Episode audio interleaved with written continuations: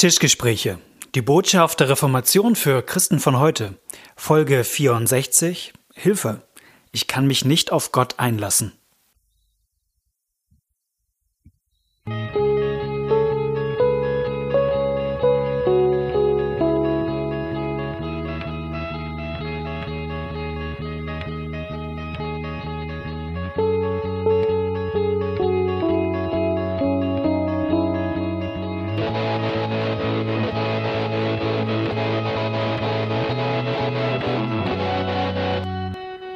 Ein herzliches Willkommen bei den Tischgesprächen.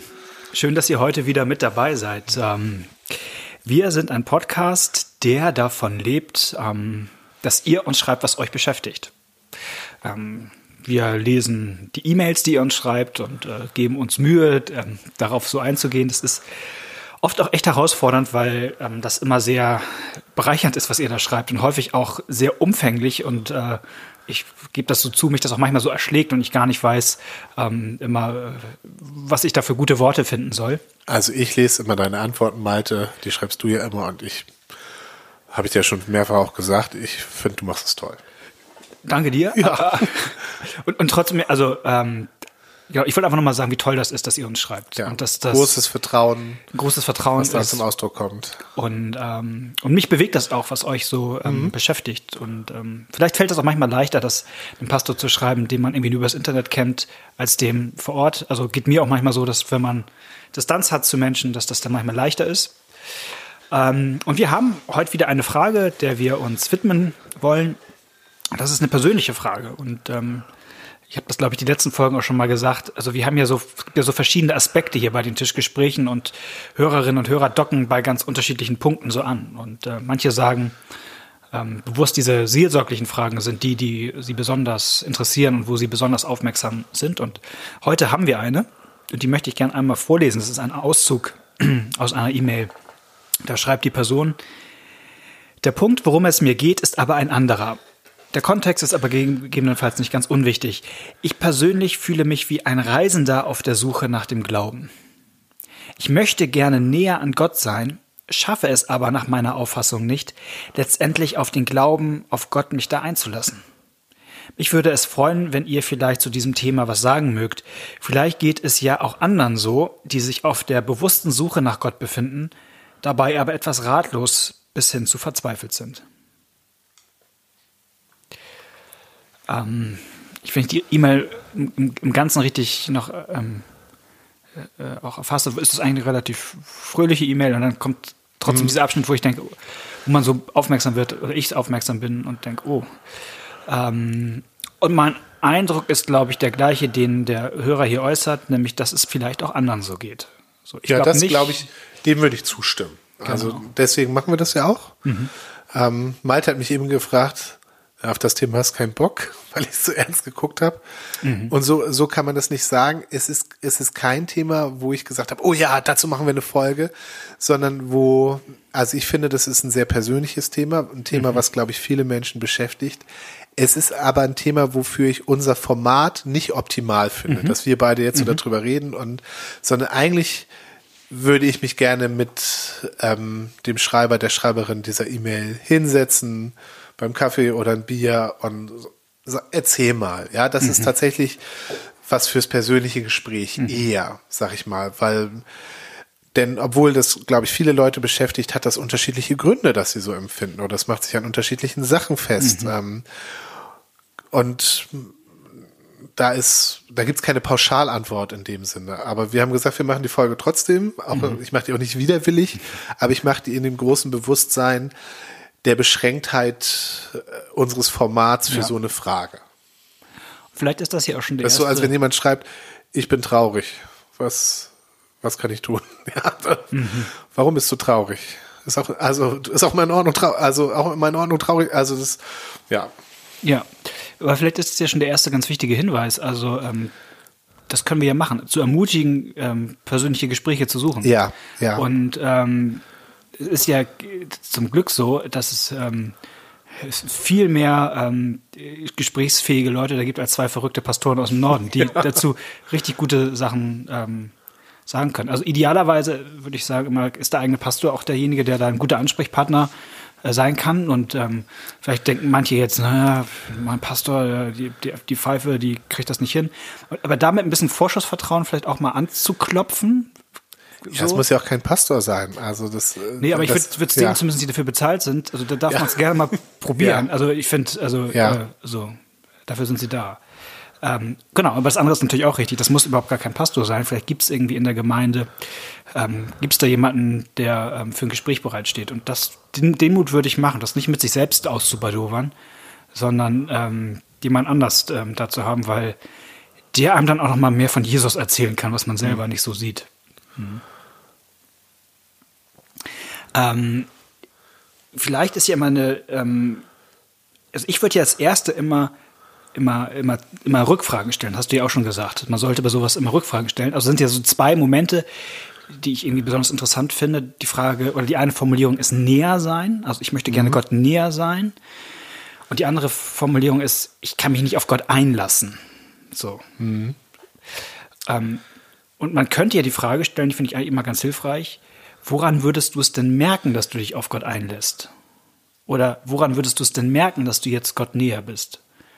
Also das wäre, wenn ich in der Situation wäre, könnte es ja eine gute Frage sein, die man mal sich selber zu stellen. Also, okay, ich möchte gerne Gott näher sein. Woran würde ich das denn merken, dass das jetzt ist, dass ich Gott näher mhm. bin? Und dann, dann könnte ich das beschreiben. So. Ähm, das wissen wir jetzt sozusagen bei dem Hörer nicht. Von daher sind wir da so ein bisschen im Trüben. Genau mhm. das, was du sagtest, was unser Format nicht ganz so passend macht. Aber ähm, ich, ich, kann das ja mal dir die Frage stellen. Woran, woran merkt man das denn eigentlich, dass man Gott nah ist oder nicht nah ist oder dass man sich auf Gott einlässt oder dass man sich nicht auf ihn einlässt? Hättest du da ähm, in die Richtung Gedanken? Nee, auch kein, auch nicht einfach. Also ich, weil ich das auch ganz unterschiedlich ähm, beantworten würde. Also ich habe Momente in meinem Leben, in denen ich mich Gott nahe fühle. Das sind Momente, in denen ich ähm, eine innerliche Ruhe, einen innerlichen Frieden verspüre, mhm. ähm, wo ich mich geborgen fühle, ähm, wo ich mich sehr freue über Gott. Ja, also das ähm, kann ja auch sein, wobei bei mir tatsächlich das mit der Ruhe noch ein größer oder und dem Frieden noch eine größere Rolle spielt als als die Freude, weil, weil ich glaube ich mich schneller über Dinge freuen kann. Ah, das äh, zur Freude können mich noch mehr Sachen bringen als Gott. Aber so zu einer tiefen inneren Ruhe, da ist Gott schon irgendwie so der Beste bei mir. Mhm. Ähm, aber tatsächlich ähm, bin ich nicht dauernd so. Mhm. Ja, also das ist kein Grundzustand bei mir. Es ist nicht irgendwie, dass ich jetzt sage, so, das und das habe ich gemacht und jetzt habe ich das erreicht, sondern das gibt es auch oft, dass das bei mir nicht so ist. Und dann ähm, kann es entweder sein, dass ich sage, okay, ich möchte mir nochmal Zeit nehmen für Gott und mich zurückziehen und ähm, Zeit mit ihm verbringen, um, um dahin zu kommen. Aber es kann auch einfach sein, dass ich mich dann paradoxerweise daran freut, dass es eben nicht auf mein Gefühl der Ruhe und so mhm. weiter ankommt, sondern auf die Zusage, dass er mir nah ist. Mhm. Das ist, ähm, und das ist für mich wichtiger noch, als mein Gefühl in dem Moment ist die Zusage, was Gott mir eigentlich verspricht. Ähm, deswegen, es kann sein, es, also hinter dieser Frage kann auch eine Vorstellung des Gottnahseins stecken, wo ich sagen würde, ja, die finde ich nicht richtig. Mhm. So, also so, eine, so ein ewiges, also ein ständig anhaltendes Gefühl der Seligkeit sozusagen. Mhm. Ähm, das ist, glaube ich, uns nicht verheißen in der Bibel. Das gibt es manchmal, mhm. aber das ist, ähm, in der Bibel stehen auch andere Sachen drin. Ne? Also auch das mit dem finsteren Tal, ja, äh, mhm. Psalm 23. Und ob ich schon wandert im finsteren Tal, da fühlt man sich nicht ruhig und bist du bei mir? Mhm. Ja, also, aber Gott ist trotzdem da. Gott ist auch da. Gott, das ist mir, gerade wenn ich mit Kindern Gottesdienst mache, ähm, also mit der Schule oder so, ähm, sage ich am Anfang, ja, wir erinnern uns jetzt dran, dass Gott da ist. Aber der Witz ist ja, er ist ja immer da. Mhm. Er ist ja immer da. Also er ist nicht nur im Gottesdienst da, aber hier ist der Ort, wo wir, aber wir vergessen das. Also das versuche ich immer, stark zu machen und das versuche ich auch stark zu machen, weil mir das wichtig ist, auch für meinen Glauben. Die Nähe Gottes ist nicht in meinem Gefühl in erster Linie, sondern in seinem mhm. Wirken und seinem Versprechen. so, ähm, das nimmt auch einen Stress raus, dass ich immer auf mich gucke und sag, so wie nah bin ich jetzt oder bin ich nicht. Mhm. Und genauso bin ich auch gelassener geworden mit dem sich auf Gott einlassen ähm, können. Also auch da weiß ich ja nicht, was dahinter steckt. Mhm. Aber es gibt natürlich Sachen in meinem Leben, wo ich denke, da traue ich, da mache ich mir keine Sorgen, dafür traue ich Gott voll und ganz. Und es gibt Sachen in meinem Leben, wo ich denke,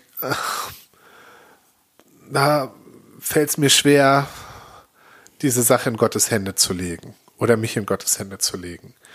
Ähm, das gibt's auch immer noch. Ähm, mhm. Das ist besser geworden im Laufe der Zeit durch positive Erfahrungen mit Gott, aber das gibt's immer noch.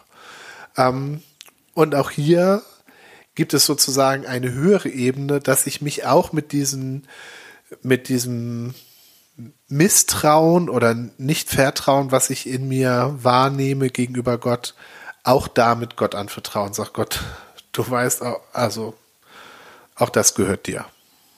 So, also das versuche ich dann auch nicht wegzubeten oder wegzulesen oder so. Also natürlich, äh, ich beschäftige mich damit und versuche auch, wenn ich das merke, versuche ich auch damit umzugehen. Aber auch das ist nicht der Punkt sozusagen. Es gibt auch noch eine Ebene darüber, wo ich sozusagen mich auf Gott einlasse mit meinem Nicht-Einlassen. Also, ja. Äh, nee, das ist, ist genau der Punkt.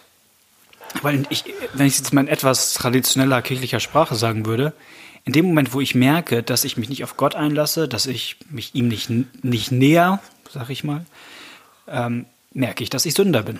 Ja. So. Weil Sünde ja nicht nur daran besteht, dass ich irgendwie böse Dinge tue, böse Dinge tue sondern dass ich, äh, oder, oder ein, eine Art über Sünde zu reden, ist, dass ich Gott fern bin. Hm. So, das ist. Und dass ich ihm nicht vertraue. Dass ich ihm nicht vertraue. Ich würde sogar sagen, das ist mit einer der Grundsünden, ne? dass ja, wir sozusagen genau. Gott nicht vertrauen. Das ist im Grunde Bruch des ersten Gebotes. Ähm, also, von daher kann man sogar sagen, wenn, wenn ich merke, dass ich mich gar nicht auf Gott richtig einlassen kann, dann glaube ich, mache ich eigentlich eine ganz wertvolle Erfahrung, auch wenn es sich nicht wertvoll anfühlt in dem Moment. Es fühlt sich ganz schmerzhaft an. Mhm. Aber ich merke eigentlich, dass ich von mir aus Gott gar nicht nahe kommen kann. Mhm. Und das, ähm, ich würde sogar sagen, das kann, kann sogar ein Schritt sein auf der eigenen geistlichen Reise, wie, wie der Hörer das benennt. Ich bin so auf einer Reise im Glauben, ja, zu merken, ich kann mich gar nicht auf Gott einlassen. Und was dann, glaube ich, nicht so hilft, ist, dass man irgendwie ein gut gemeintes christliches Seminar besucht, sieben Schritte, um sich einfach ja. auf Gott einzulassen. Ja. So, weil man dann merkt, ähm, es klappt irgendwie alles nicht oder es klappt alles in der Tiefe nicht. So. Sondern ich glaube, was man eigentlich braucht, ist, dass einem jemand zuspricht, genau das, was du gesagt hast auch wenn du dich nicht auf Gott einlassen kannst, Gott hat sich auf dich eingelassen. Mhm. So.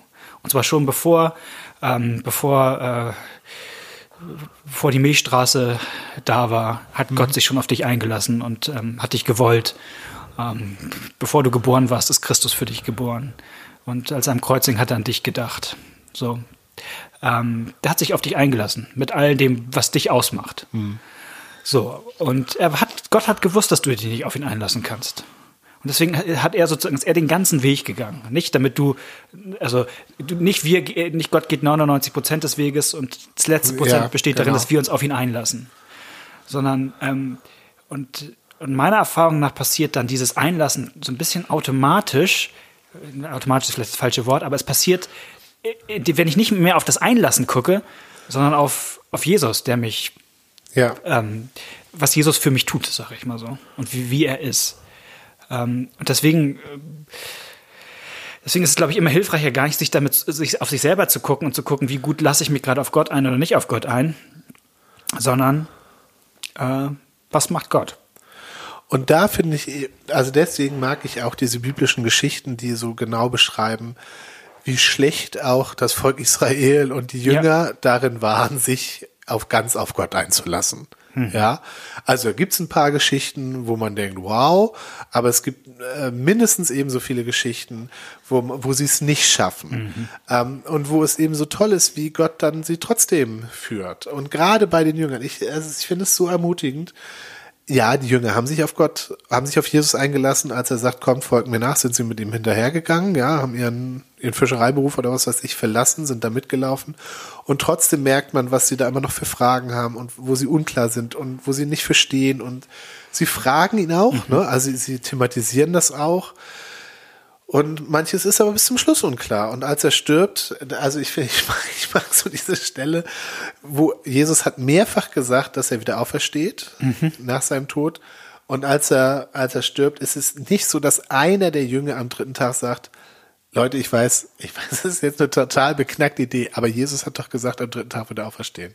Ich weiß es, aber wollen wir nicht mal gucken? Ja, nicht mal so weit geht es. Mhm. Sondern, dass sie den, dass da die, die Frauen gehen, auch, auch nicht in der Hoffnung der Auferstehung. Und dann kommt der Engel und sagt hier, was sucht ihr den Lebendigen bei den Toten? Er ist auferstanden, wie er gesagt hat. Geht nach Hause und erzählt es den Jüngern und die gehen nach Hause. Und erinnern die Jünger an das, was Jesus gesagt hat. Und bringt das irgendwas? Nein, es bringt nichts. Und dann sagen die, und dann erscheint Jesus den Jüngern und Thomas sagt, na, ich, ne, ich kann nicht, ich kann nicht, ich, ich kann euch das nicht glauben. Ich muss ihn anfassen. Also auch, also da ist dieses sich nicht einlassen können, nicht, nicht vertrauen können, doch so deutlich, ja.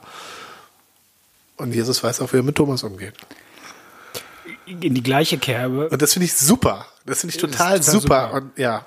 Matthäus 28, ähm, bei jeder Taufe lesen wir es vor. Jesus spricht, mir es gegeben, alle Gewalt im Himmel und auf Erden. Geht hin und mache zu Jüngern alle Völker und taufet sie im Namen des Vaters und des Sohnes und des Heiligen Geistes und lehret sie halten alles, was ich euch geboten habe. Und sieh, ich bin bei euch alle Tage bis an der Weltende.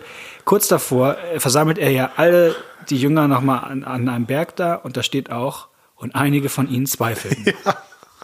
Ich denke, okay, da steht der auferstandene Christus vor mir. Ja. Und den fällt es schon schwer, äh, sich da ganz drauf einzulassen. Also ich glaube, ähm, ich sag mal so, es ist was, es ist nicht gut, wenn man diesen Schmerz hat, dass man sich nicht auf Gott einlassen mhm. kann. Das ist nichts Gutes. Aber ich, ein Trost ist zumindest, dass ich sagen kann, du bist da kein Einzelfall. Ja. So, sondern das ist, ich würde sogar, kann sogar ein Werk des Heiligen Geistes sein, einem die eigene Unzulänglichkeit vor Augen zu führen.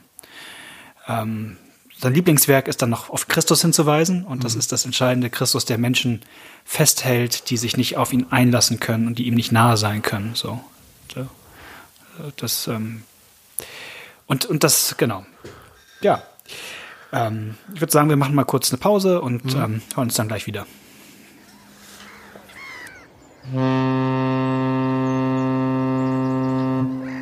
Freiheit. Freiheit zum Einatmen. Träumst du auch davon? Dann komm nach Hamburg. Vom 1. bis 3. Mai feiern wir die große Freiheit 2020. Eine Konferenz wie frische Luft für deinen Glauben. Mit erstklassigen Referenten, guter Musik und einer befreienden Botschaft. Tickets ab sofort auf frei und los.de. Genau, das ist die große Freiheit 2020. Ähm, wir freuen uns sehr, wenn ihr mit dabei sein könnt. Ähm, vielleicht eine Brücke zu unserem Thema. Wenn ich so überlege, was das so für Vorträge sein werden und die Leute, die da reden, ähm, dann glaube ich, hat das auch einen seelsorglichen Charakter. Mhm. So, so kenne ich die alle, die da sein werden. Uns geht's, um es jetzt vielleicht etwas klischeehaft zu sagen, weniger darum, euch zu inspirieren, ähm, irgendwie große Motivationsreden zu, ähm, zu halten, sondern es geht uns darum, euch in diesen Tagen Christus vor Augen zu malen. Und ähm, ich glaube, wenn ich merke, dass ich mich nicht an Gott, auf Gott einlassen kann, dann brauche ich nicht motivierende Reden, welche sieben Schritte ich jetzt noch gehen kann, sondern ich brauche eigentlich Leute, die mir Christus vor Augen mhm. malen. Und äh, von daher glaube ich, dass das ganz gute Tage werden. Mhm. Ähm, aber weiter zum Thema. Ähm, du hattest gerade eben noch in der Pause noch einen Gedanken, wo du sagtest, ah, ja, also, also wir haben das ja eben so ganz grundsätzlich gesagt, dass sozusagen das Nahsein Gottes und auch das auf uns einlassen Gottes stärker ist und wichtiger als unser Unvermögen dazu und dass ich da auch biblische ähm, in der Bibel viel viel Anhaltspunkte für finde und auch viel viele Texte, die mich da trösten und stärken. Es gibt vielleicht auch oder es gibt ganz sicher auch bei verschiedenen Personen vielleicht auch ganz konkrete Fragen mhm. oder Erlebnisse, also eine Leiterfahrung zum Beispiel, die einem das nochmal besonders schwer machen können. Ja. Und da, wie gesagt, da kann ich jetzt rumfantasieren. Ähm, das kann ja auch bei jedem unterschiedlich sein. Und da glaube ich, ist es, lohnt es sich auch manchmal noch auf diese konkrete Sache zu gucken und sich da auch mit jemand drüber zu unterhalten. Wie geht jemand anders mit dieser Frage um oder wie geht jemand anders damit um, mhm. der Leid erfahren hat? Ja, also es gibt Leute, die, die sagen, ich kann nicht an Gott glauben, weil mein Kind gestorben ist. Ja. Da, da kann man doch nicht mehr an Gott glauben. Und das ist ja, also das kann man auch gut nachvollziehen. Aber es gibt auch Christen, deren Kinder gestorben sind ähm, und die trotzdem noch ähm, Vertrauen mhm. haben. Und dann sich mal mit denen auseinanderzusetzen mhm. und zu sagen, was hat denen geholfen? Also nicht, ja. was ist der Trick? Nee, genau, nicht so billig plump. So, so, sondern aber, was nee. ist der Trick? Und äh, vermutlich werden die auch sagen, ja, das war auch ein längerer Prozess. Mhm.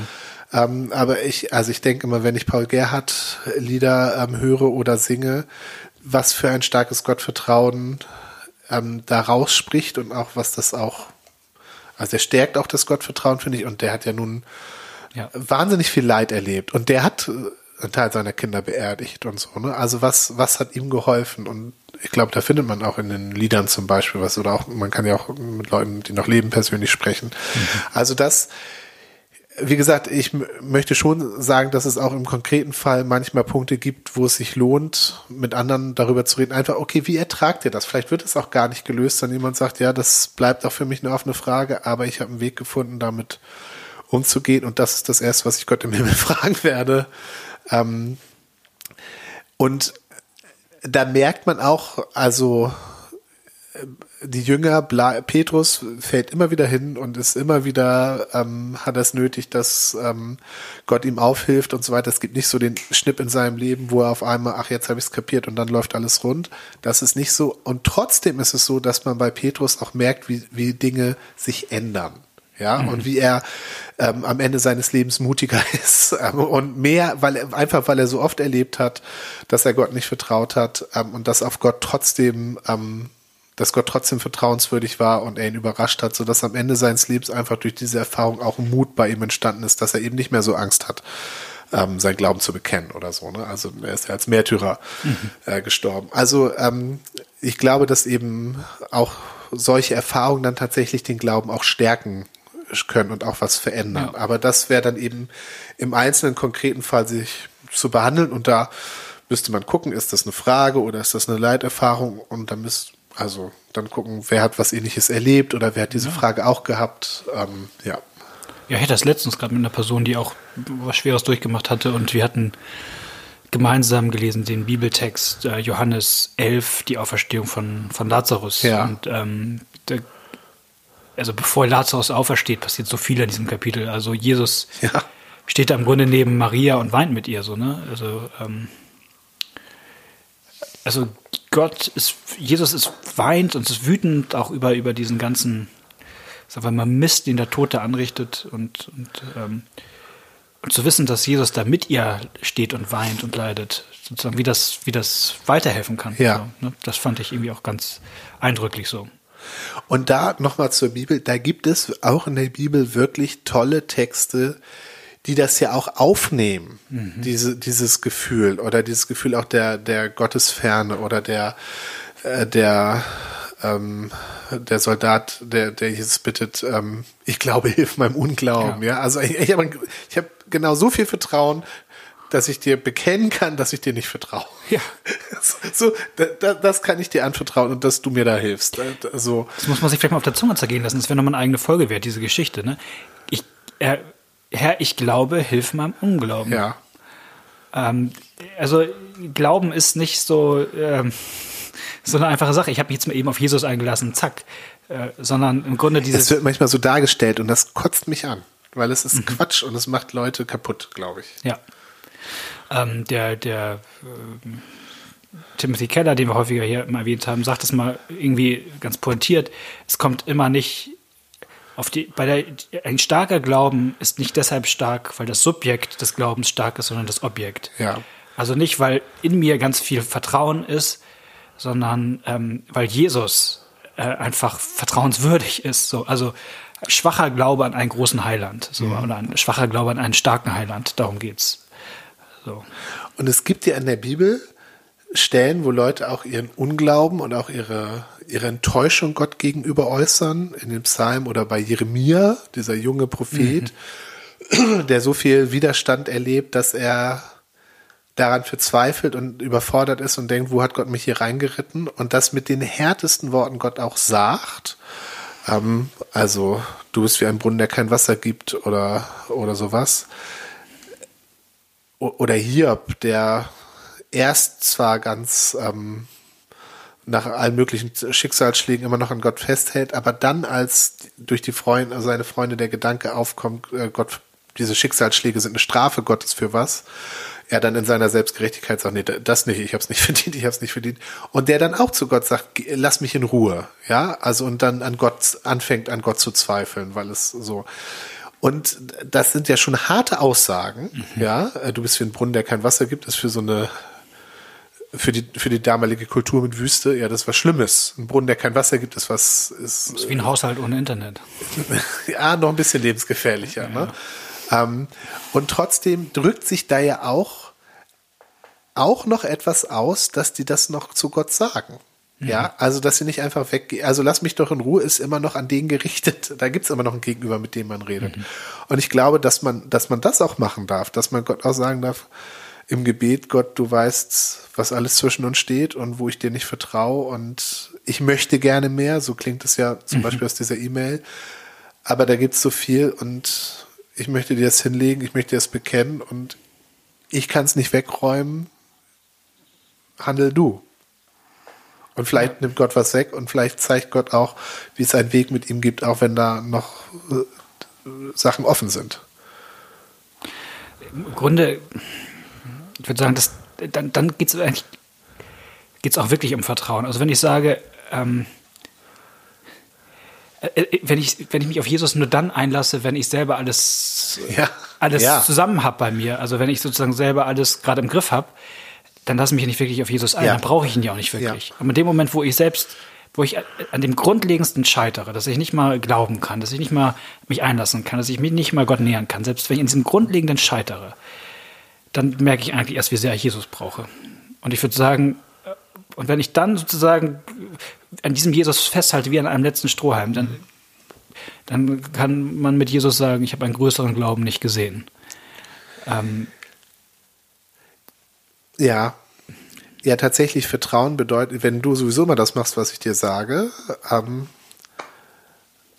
und ich sage, ich vertraue dir, ja, dann bist du eigentlich immer nur mein Erfüllungsgehilfe. Mhm. Aber wenn ich denke, aber wenn ich dir vertraue, auch wenn du was machst, was ähm, ich für falsch halte, ja. was für, aus meinen Augen falsch aussieht, und du sagst, ja, Knut, aber vertrau mir. Das ist tatsächlich Vertrauen.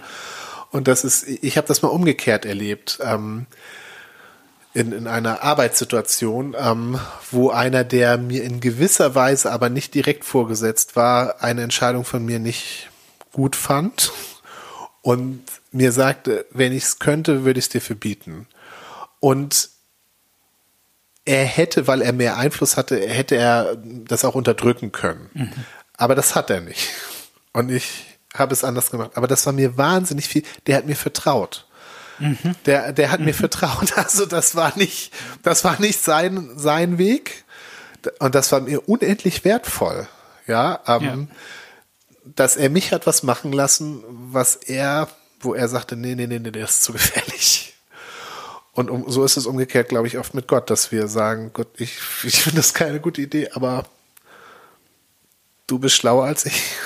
Ja, Sören Kierkegaard legt, glaube ich, die Abrahams-Geschichte so aus, ne? Abraham Welche? und Isaak. Ja, ja. Das ist exakt einer der Punkte. Also ähm, ist das, was ethisch hier passiert, ist hochfragwürdig ja. und falsch. Und das war auch Abraham schon klar. Das war Abraham klar. Aber Gott fordert von ihm etwas.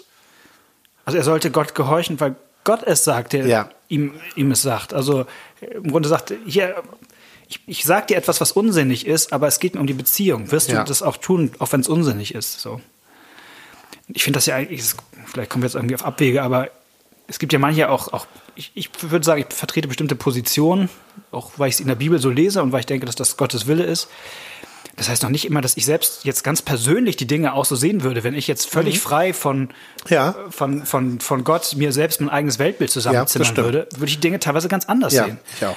Und deswegen ähm, vielleicht sehe ich deswegen manche Dinge so, nicht weil mir alles gefällt, was in der Bibel liest. Vielleicht ist das auch, äh, mach ich das mal transparent. Mir gefällt gar nicht alles, was ich da lese, so oder dem So, aber äh, die neuen Menschen vielleicht ja, man kann es jetzt alles geistlich Ja. wieder, aber äh, trotzdem würde ich Sachen dann so lernen, wie die Bibel es sagt. Also es kommt Beispiel, dass Menschen in die Hölle kommen würden.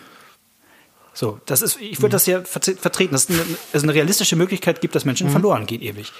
Aber das mache ich ja nicht, weil, weil ich sage, äh, ja, so genauso stelle ich mir die Welt vor, genau das will ich auch und genau das finde ich gut so. Ich gut so und so, sondern ich sage im Wesentlichen gut, wenn dein Wort es lehrt, ähm, vertraue ich dir da, dass du, äh, um es jetzt mal so zu sagen, dass da irgendwie nicht, weil ich das jetzt mir alles sofort einleuchtet und einsichtig ist. Also ich kann das auch argumentieren, ja, ja, schon klar, aber ähm, genau. Vielleicht ist das nochmal eine komische Spur, auf die wir jetzt gekommen sind, aber vielleicht war die auch ganz passend. Wir sind auf der Zielgerade. Ja, also sucht euch jemand, dem ihr, dem ihr vertraut, wo ihr denkt, der, der kennt das Problem, der kennt die Frage, der kennt das Leid oder was immer es ist ähm, und geht da anders mit um als ihr. Sagt es auch Gott, vertraut Gott das an, schimpft ihn auch an, so wie Jeremia und Hiob sagt, hier, das finde ich nicht gut bittet ihn um Vertrauen. Ihn anzuschimpfen ist auch schon ein Zeichen von Vertrauen. Das heißt nämlich auch, dass man denkt, dass er damit umgehen kann und so. Also, ja, Ja, und vielleicht als letztes nochmal ein Wort aus dem ersten Johannesbrief und dass wenn unser Herz uns verklagt, Gott größer ist als unser Herz. ja. Vielleicht ist das ein gutes Wort zum Ende. In dem Sinne, wir wünschen euch gute zwei Wochen. Wenn Macht's ihr gut. genau was habt, was ihr uns schreiben wollt, Ideen für Folgen, Ideen für Themen, Bibeltexte, die euch umtreiben, ähm, schreibt uns das gerne unter tischgespräche.gmx.net, Tischgespräche mit der E und äh, unter Facebook oder auf Twitter mit einer Nachricht. Und dann hören wir uns in zwei Wochen wieder. Bis dann. Bis dann. Tschüss. Tschüss.